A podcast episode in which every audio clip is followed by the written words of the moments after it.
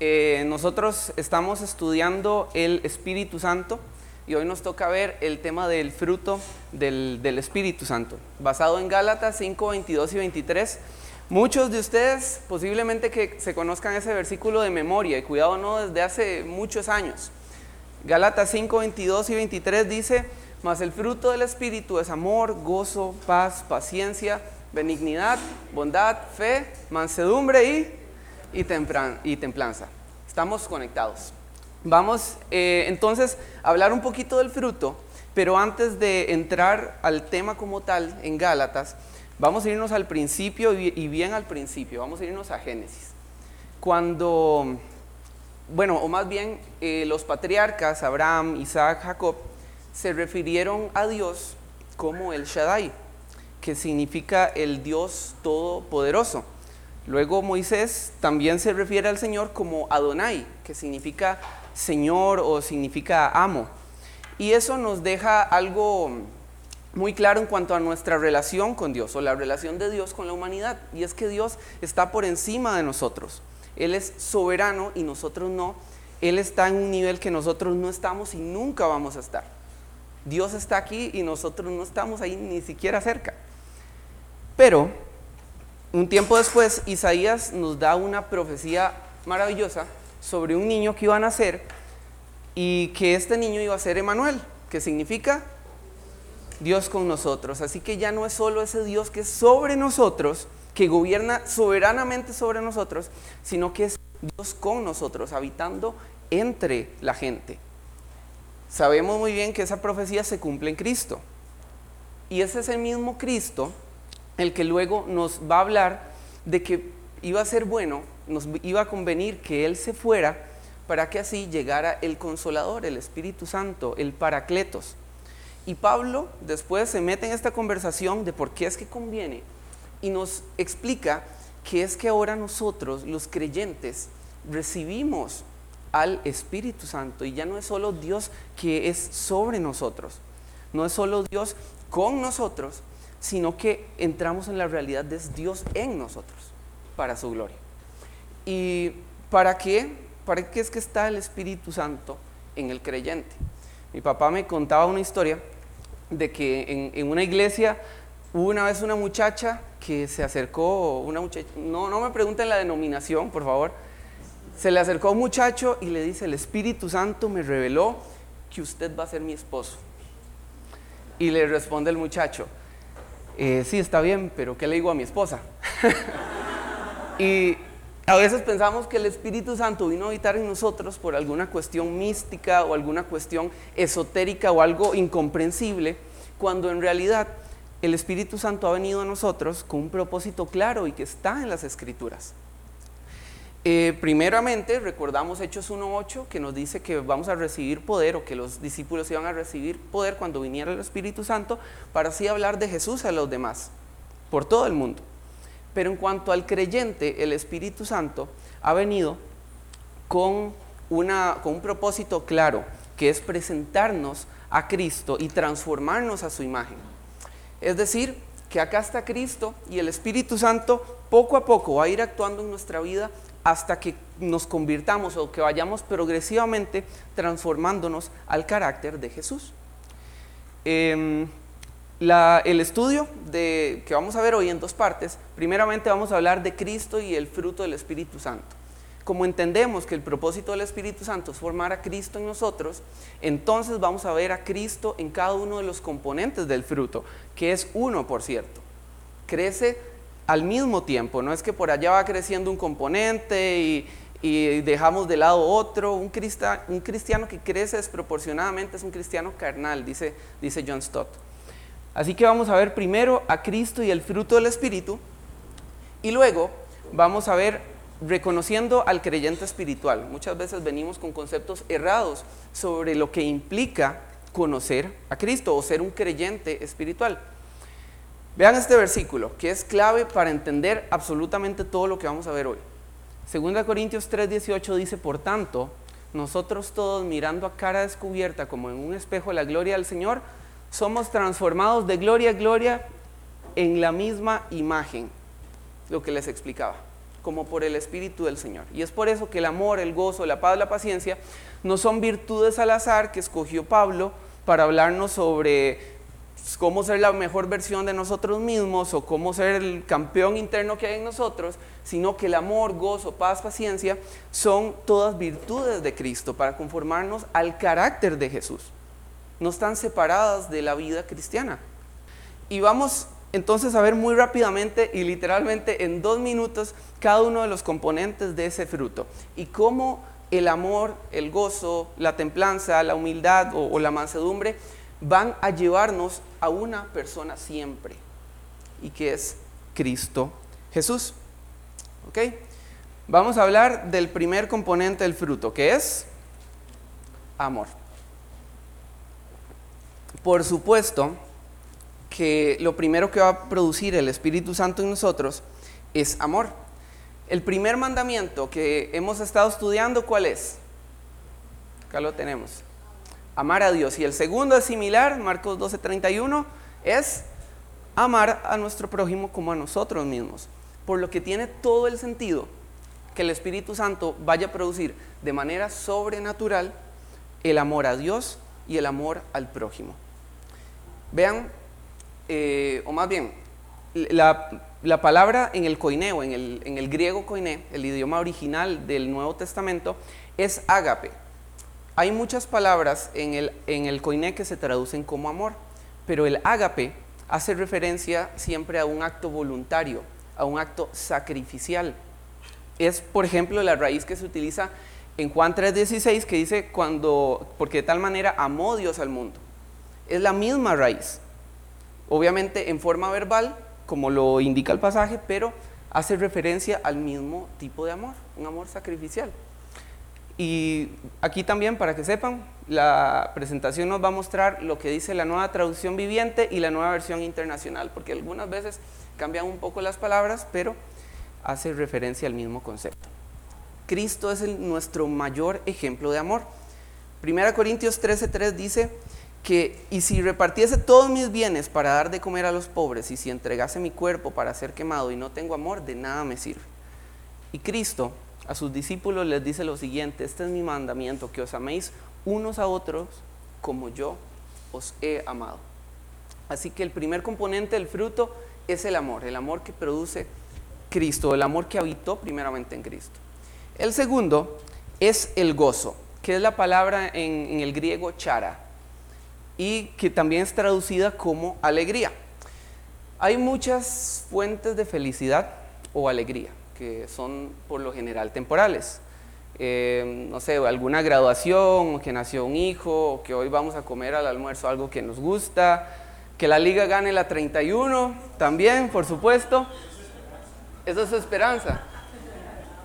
Tal vez, tal vez, es mucha fe. Pero sí, hay muchas cosas que pueden producir alegría de manera temporal en nuestra vida. Pero el gozo que habla la Biblia es un gozo o es una alegría duradera realmente. Una alegría que no depende de las circunstancias que, por las cuales estemos pasando, sino que depende de nuestra esperanza.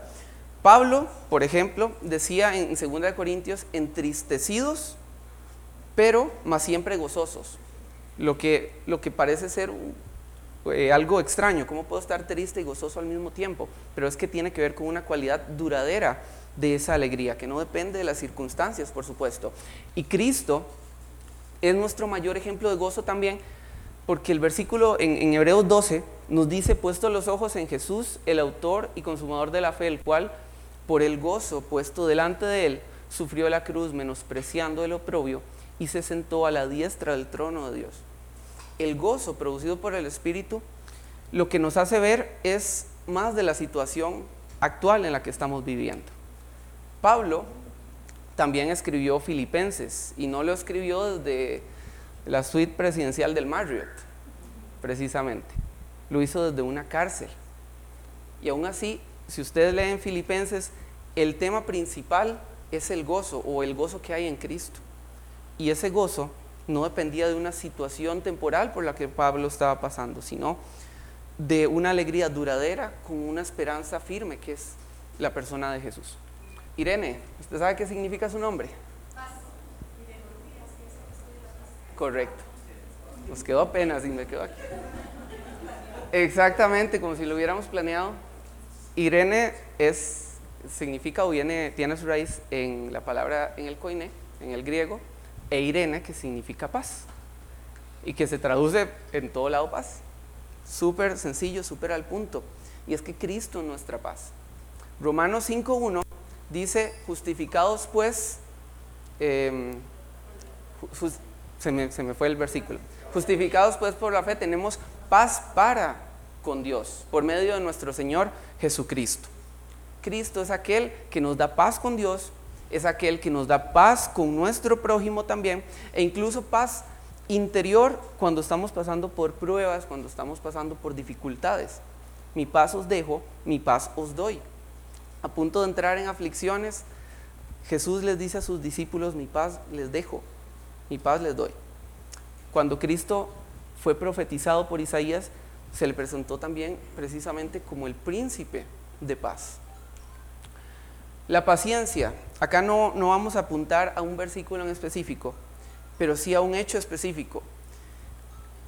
Sin, sin paciencia, si, la paciencia no fuera parte de lo que el Espíritu Santo opera en nosotros, el desánimo nos consumiría rapidísimo. Porque iniciamos con amor, iniciamos con toda la alegría, como un nuevo creyente, con todo para adelante, pero llega una prueba, llega algo que no estaba esperado en el camino y nos apagamos. Es por eso que el Espíritu Santo también produce paciencia en nosotros para correr la carrera de una manera perseverante. Me encanta recordar que la carrera de nuestra vida es una maratón y no unos 100 metros libres donde hay que darlo todo ahí en, 10 segundos, ¿verdad? Hay que correr perseverantemente, pacientemente.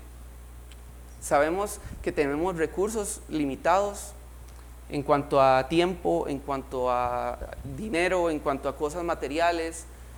Tenemos todo lo que Dios nos ha dado en, cierta manera, aparte de nuestra esperanza en Cristo, es limitado. Y es por eso que la paciencia, el perseverar es tan importante. Cristo mostró paciencia no solo en eventos aislados, digámoslo así, eh, o en eventos de su vida como la tentación, donde estuvo 40 días sin comer, por ejemplo, sino que mostró paciencia tres años enteros discipulando a hombres pecadores. Nosotros leemos algunos de los evangelios en menos de, de lo que dura una película. Nos sentamos a leer Mateo 28 capítulos y ahí eh, hoy mismo lo podemos hacer. Pero Jesús estuvo con estas personas lidiando con sus dudas, lidiando con su pecado, con preguntas muy inteligentes a veces y muy tontas a veces, durante tres años. Paciencia, paciencia y paciencia, eso es lo que produce el Espíritu Santo en nosotros. Benignidad, y vamos a, correr un poquito. Ok, eh, benignidad también tiene un par de, de traducciones, aparte de la que nos da la Reina Valera 60, que es gentileza o amabilidad. Eh, si ustedes leen en Gálatas, Gálatas 5, del 19 al 21, habla un poquito de las obras de la carne, antes de llegar a la obra del Espíritu. Y parte de las obras de la carne son las rivalidades, el odio, eh, los sectarismos, dice, dice también Gálatas. Y es por eso que la benignidad que produce el Espíritu nos, ya, nos llama a tratar a las demás personas de la manera como las ve Dios necesitadas, primeramente espiritualmente, pero con más necesidades como cualquier ser humano. El Señor nos llama a verlos con ojos de amor. ¿Cuál es nuestra excusa para tratar mal a la gente? Quizás, ay, es que así lo aprendí en mi casa, ese es el, patrón que aprendí en mi casa. O quizás eh, la personalidad, es que yo soy así, yo soy áspero, yo soy súper directo y así voy a ser siempre y al que le gusta, excelente y al que no, salado. Bueno, el Espíritu nos capacita para tratar a los demás con una amabilidad proveniente de Cristo. Uno de mis, una de mis historias favoritas de la Biblia es eh, cuando traen a la mujer sorprendida en adulterio delante de Jesús. Y todos los religiosos listos con sus piedras, ¿verdad? Viendo cuál piedra le va a doler más y cuál va a hacer de la muerte lo más dolorosa posible eh, trajeron solo a la mujer, quizás la pareja se, perdió, o de era amigo, o quién sabe qué pasó, ¿verdad? Los religiosos solo trajeron eh, a la mujer y el, del otro no sabemos nada. Y Cristo dice las, las famosas eh, palabras de que el que esté libre de pecado puede tirar la primera piedra. Ya sabemos la historia. Uno, uno por uno fueron saliendo, se fueron yendo. ¿Había alguien en esa escena que sí estuviera libre de pecado? Cristo tenía la potestad, de acuerdo con lo que él mismo dijo, de tirar la piedra. Y no lo hizo. Ni yo te condeno, le dijo a la mujer. Ahora, vean qué bonita esta sinergia entre amor y verdad. Porque Jesús dice, ni yo te condeno, su amor. Pero dice, vete y no peques más. Un balance santo entre la denuncia del pecado, pero el amor al prójimo. Vete y no peques más. Y les aseguro que la vida de esta mujer fue, fue diferente desde ese día. Vio, la muerte, o sea, estaba a punto de morir dolorosamente, no tenía esperanza. Y Cristo muestra su benignidad. Proverbios dice que las palabras de los justos son como medicina y eso es parte de lo que el Espíritu Santo produce en cada uno de nosotros. Ok, bondad, que se traduce en todas sus, versiones o, en las versiones que tenemos hoy como bondad también. Es muy similar al, tema de la benignidad. Así que el, comentario que podemos hacer acá es que nuestro corazón pecador solamente piensa en nosotros. Un espíritu carnal o, la naturaleza pecaminosa va a ponernos a nosotros en el trono únicamente. Pero lo que hace el Espíritu Santo es que va a poner en ese trono al que debería estar, que es a Dios. Y eso va a cambiar radicalmente como yo vea a mi prójimo y va a producir bondad en mí, una bondad que es producida o que tiene raíz en una razón verdadera como lo es Cristo, no, no una bondad a mi favor o porque esto me beneficia a mí, sino porque quiero servir al otro. Como pasó con, con el leproso, si quieres Señor, puedes sanarme, si quieres puedo ser limpio. Cristo dijo, quiero, y extendió su mano. No le envió una carta, extendió su mano. Ok, hablemos de fe. Y acá, acá sí tenemos varios comentarios que saltan de parte de, los eruditos y de los que más saben en cuanto a qué se refería el apóstol Pablo cuando dijo que el Espíritu produce fe en nosotros. Porque la palabra que se utiliza en el original es pistis, que también eh, tiene que ver con fidelidad. Y parte de, los comentarios que se hacen es que basados en el contexto, quizás no se refiera a que el Espíritu Santo produce fe para pasar en medio de las pruebas. Es decir, el Espíritu Santo lo produce, claro, otros versículos de la Biblia nos lo dejan eh, bastante explícito, pero en esta ocasión parece ser que acá lo que se nos está diciendo es que el Espíritu Santo produce en nosotros el ser personas confiables, el ser personas fieles. Es decir, que acá el que el Espíritu produzca fe o confianza no es confianza hacia Dios en este contexto, sino que yo me convierto en alguien confiable. Y tiene todo el sentido. ¿Se acuerdan en Génesis 39, cuando José está por entrar a la casa de Potifar, que se dice que Dios estaba con José y que Potifar vio en él a alguien digno de darle sus recursos, de administrarlos sabiamente? Así que el Espíritu Santo produce en nosotros también el ser confiables el ser fieles en las labores que se nos han dado, el ser fieles con nuestra familia, el ser fieles en nuestra responsabilidad en la iglesia, el ser fieles en la misión de Dios de ir y predicar el Evangelio a los demás. ¿Y quién es el mejor ejemplo de felicidad, eh, de felicidad, no, de fidelidad, de confiabilidad? Cristo Jesús. Juan 17, 4 dice, yo te he glorificado en la tierra, he acabado la obra que me diste. Jesús es el primer ejemplo de alguien que se pone al frente y que dice, Señor, he cumplido fielmente con lo que me ha sido encomendado. Mansedumbre, el penúltimo componente de este fruto, que también es traducido como humildad. ¿Se acuerdan en Filipenses 2 que dice que Jesús mismo eh, se humilló a sí mismo haciéndose siervo, no humano, sino haciéndose siervo y viniendo a morir por nosotros, sufriendo muerte y muerte de cruz. Ese es nuestro mayor ejemplo de humildad. Cristo dejando su trono y viniendo por nosotros, pecadores, para así darnos su obra redentora. En Mateo 11:29 también tenemos un mandato súper explícito sobre esto. Llevad mi yugo sobre vosotros y aprended de mí, que soy manso y humilde de corazón, y hallaréis descanso para vuestras almas. Y para terminar con el último componente de, de este fruto, y que con esto vamos a cerrar esta primera parte, que es más un marco doctrinal para después hablar un poquito más desde un aspecto devocional en la segunda parte. Eh, tenemos la palabra templanza, que es en el coiné en crateia, que se utiliza también, ¿se acuerdan en 1 Corintios capítulo 9 que dice que el que lucha de todo se abstiene?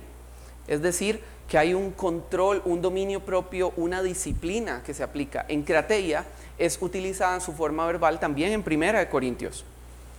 Por lo que el, concepto aquí de templanza es el de control propio, el de dominio propio, como también lo traducen otras, otras versiones. Hay una, una historia que, leí esta semana y que me llamó mucho la atención en cuanto a la templanza, precisamente. En, en octubre de 1871 hubo una señora que encendió una pequeña lámpara y se dirigió al establo para poder alumbrarse mientras ordeñaba una vaca. Normal, ¿verdad? Resulta que la vaca pateó esa lámpara y cayó sobre heno seco y eso inició un incendio de proporciones gigantescas. El fuego duró más de 24 horas y arrasó la zona comercial central de, la ciudad de Chicago. Destruyó 17 mil edificios más o menos, murieron como 300 personas y el área fue aproximadamente de 6 a 7 kilómetros cuadrados. 9 mil personas se quedaron sin hogar y los daños ascendieron a la suma de 200 millones de dólares. Todo esto porque una vaca pateó una lámpara que tenía una débil llama. Dios nos creó a todos con energía física, con energía mental, y esas energías o, esa energía debe someterse también al control del Espíritu Santo. De lo contrario, eh, no vamos a poder ser como Cristo, que es el propósito final del Espíritu. Em, es sinónimo la templanza de estar calmado siempre o de estar siempre calladito y, y con el zipper puesto. No necesariamente, porque si vemos a Cristo, Cristo supo enojarse cuando lo requería, cuando mandó a, cuando volcó las mesas de los mercaderes del templo, Jesús estaba en dominio propio también.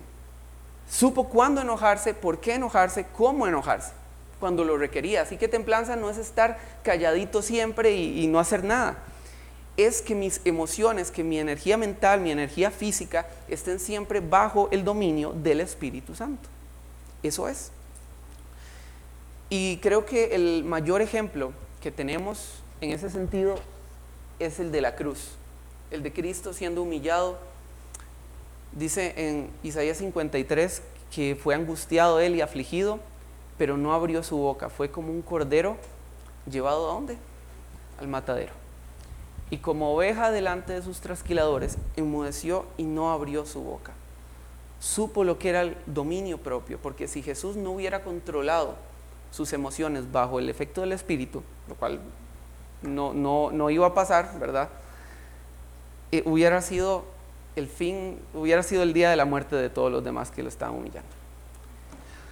Hablamos en la primera parte entonces que el Espíritu Santo ha venido a morar al creyente, primeramente para capacitarlo para predicar el Evangelio, para ser testigos en todas las naciones, pero ha, venido también al creyente para formar a Cristo, la imagen de Cristo en nosotros, de manera que nosotros nos vamos pareciendo cada vez más y más a Él.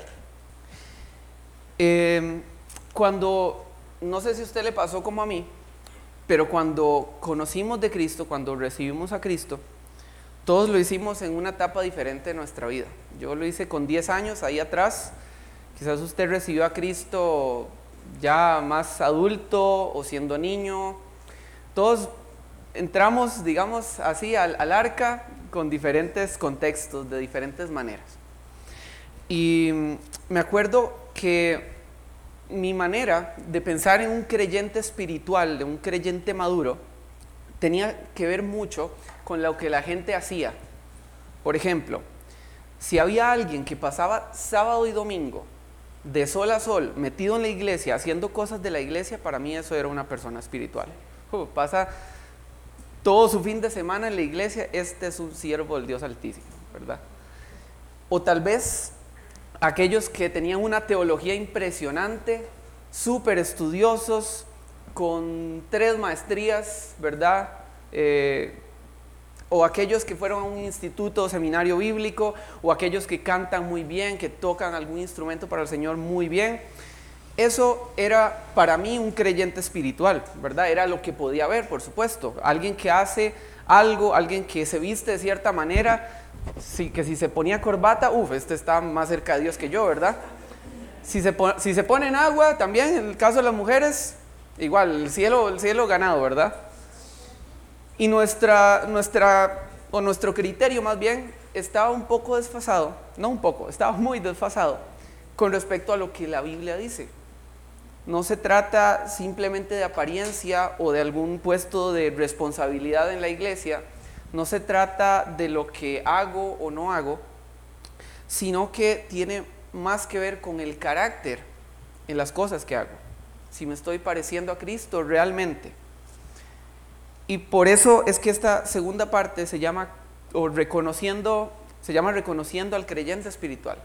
Vamos a ver a partir de Gálatas capítulo 5 cuál es la definición que el Señor nos da a través de Pablo para definir a alguien que es espiritual.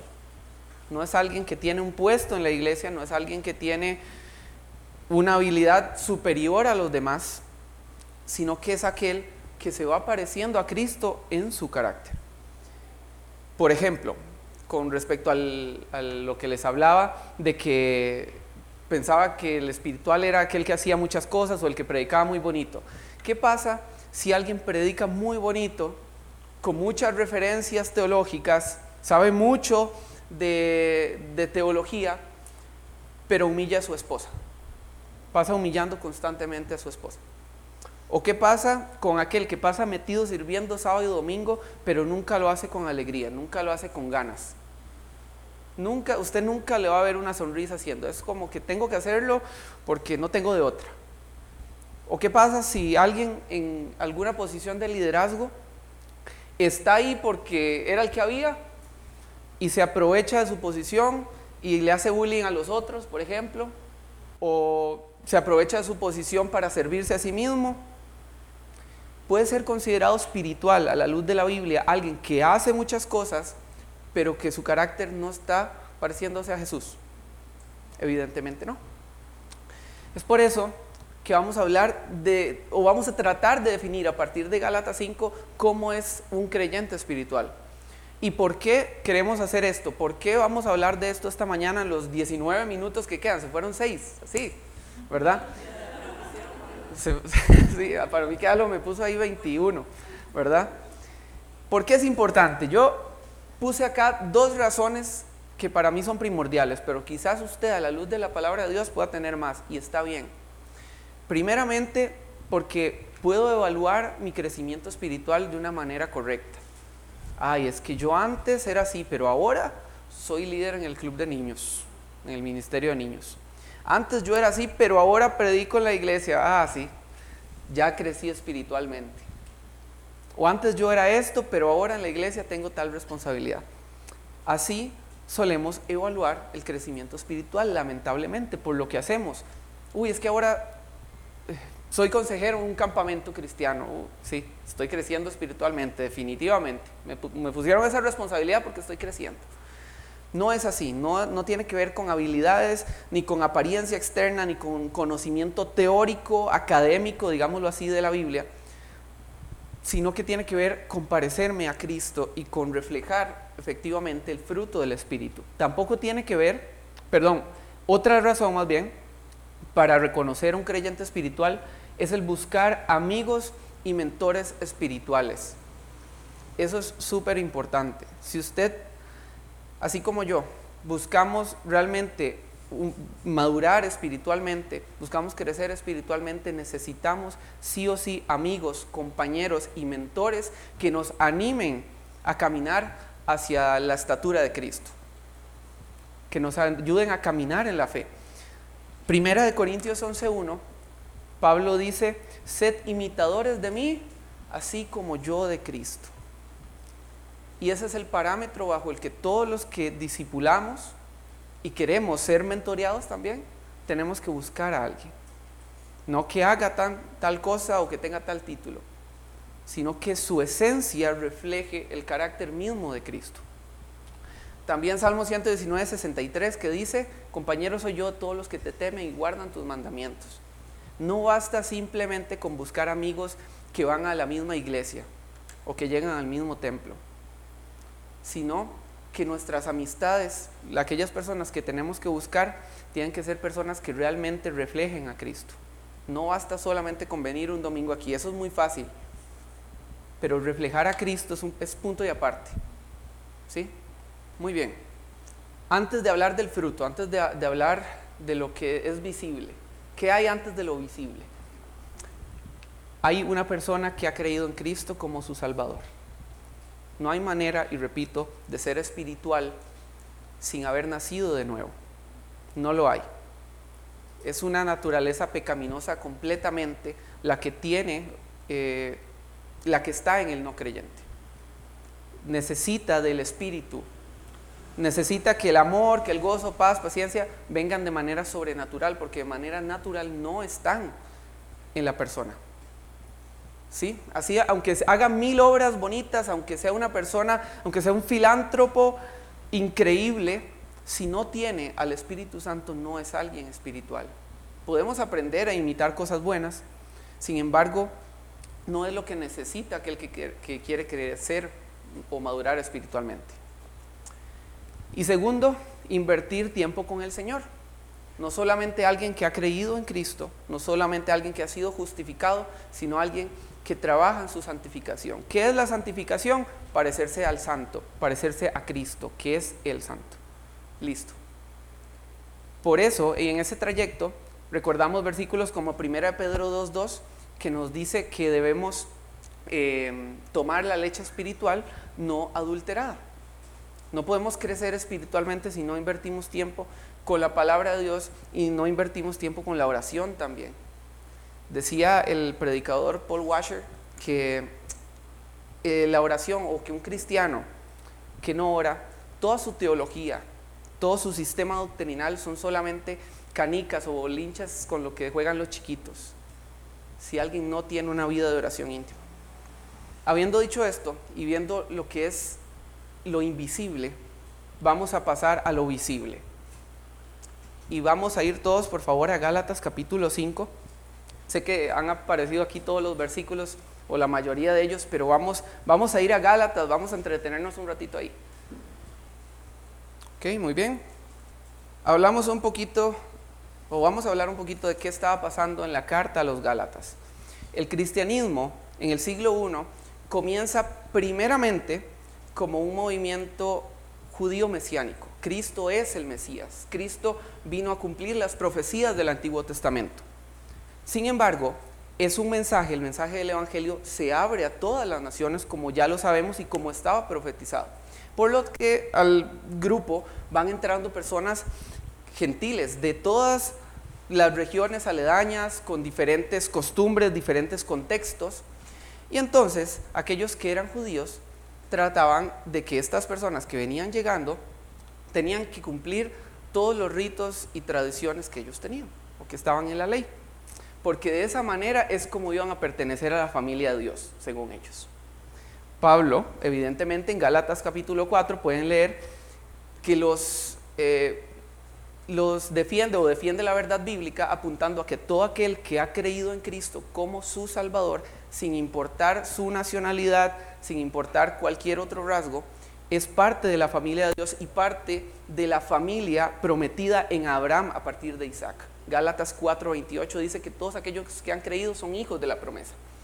Así que Pablo nos habla de que la circuncisión en este caso no, no iba a hacer nada.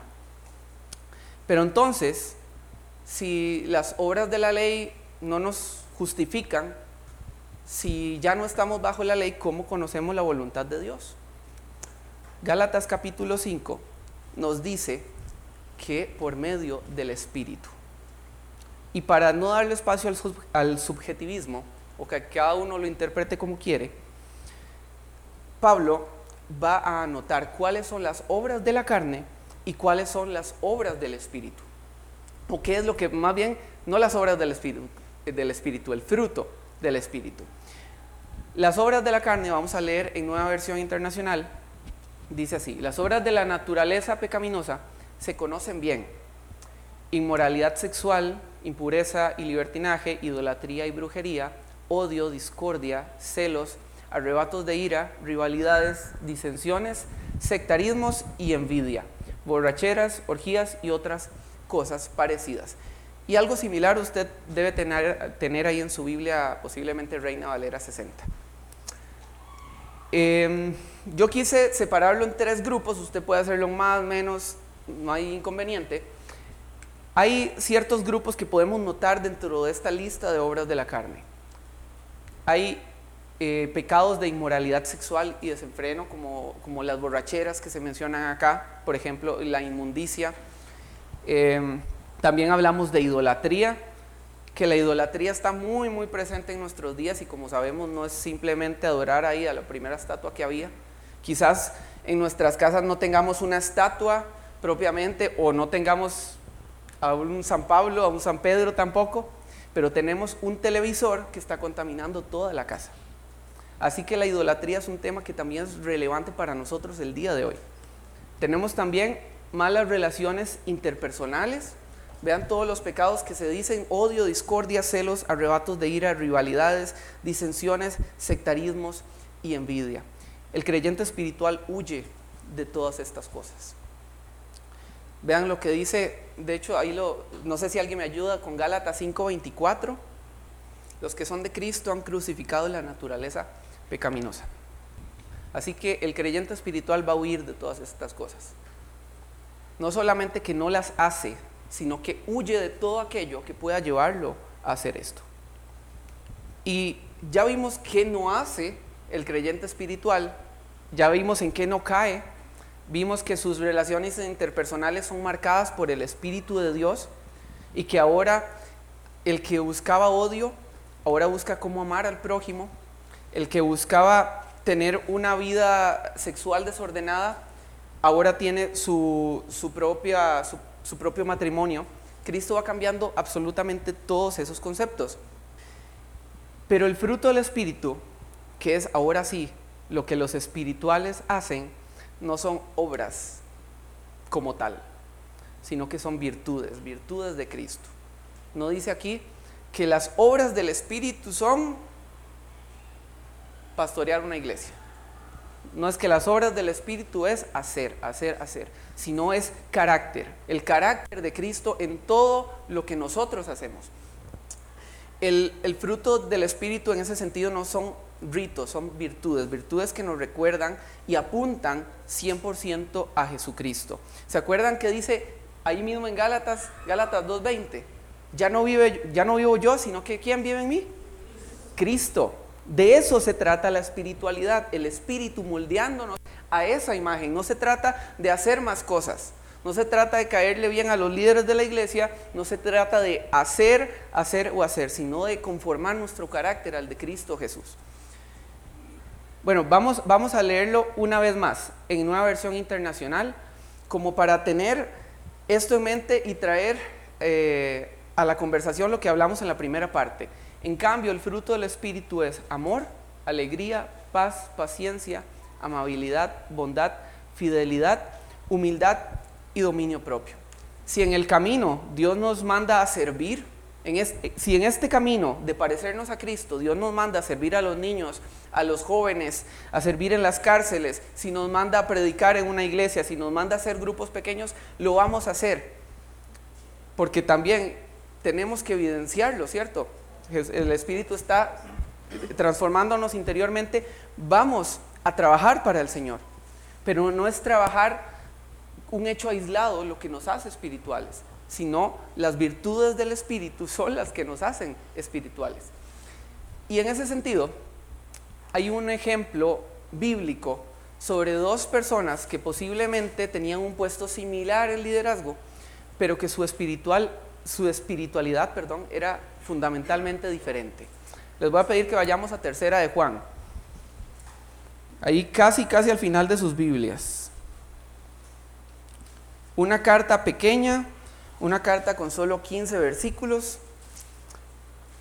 No vamos a ver mucho, mucho material doctrinal profundo aquí, sino un Juan escribiéndole a un hermano amado.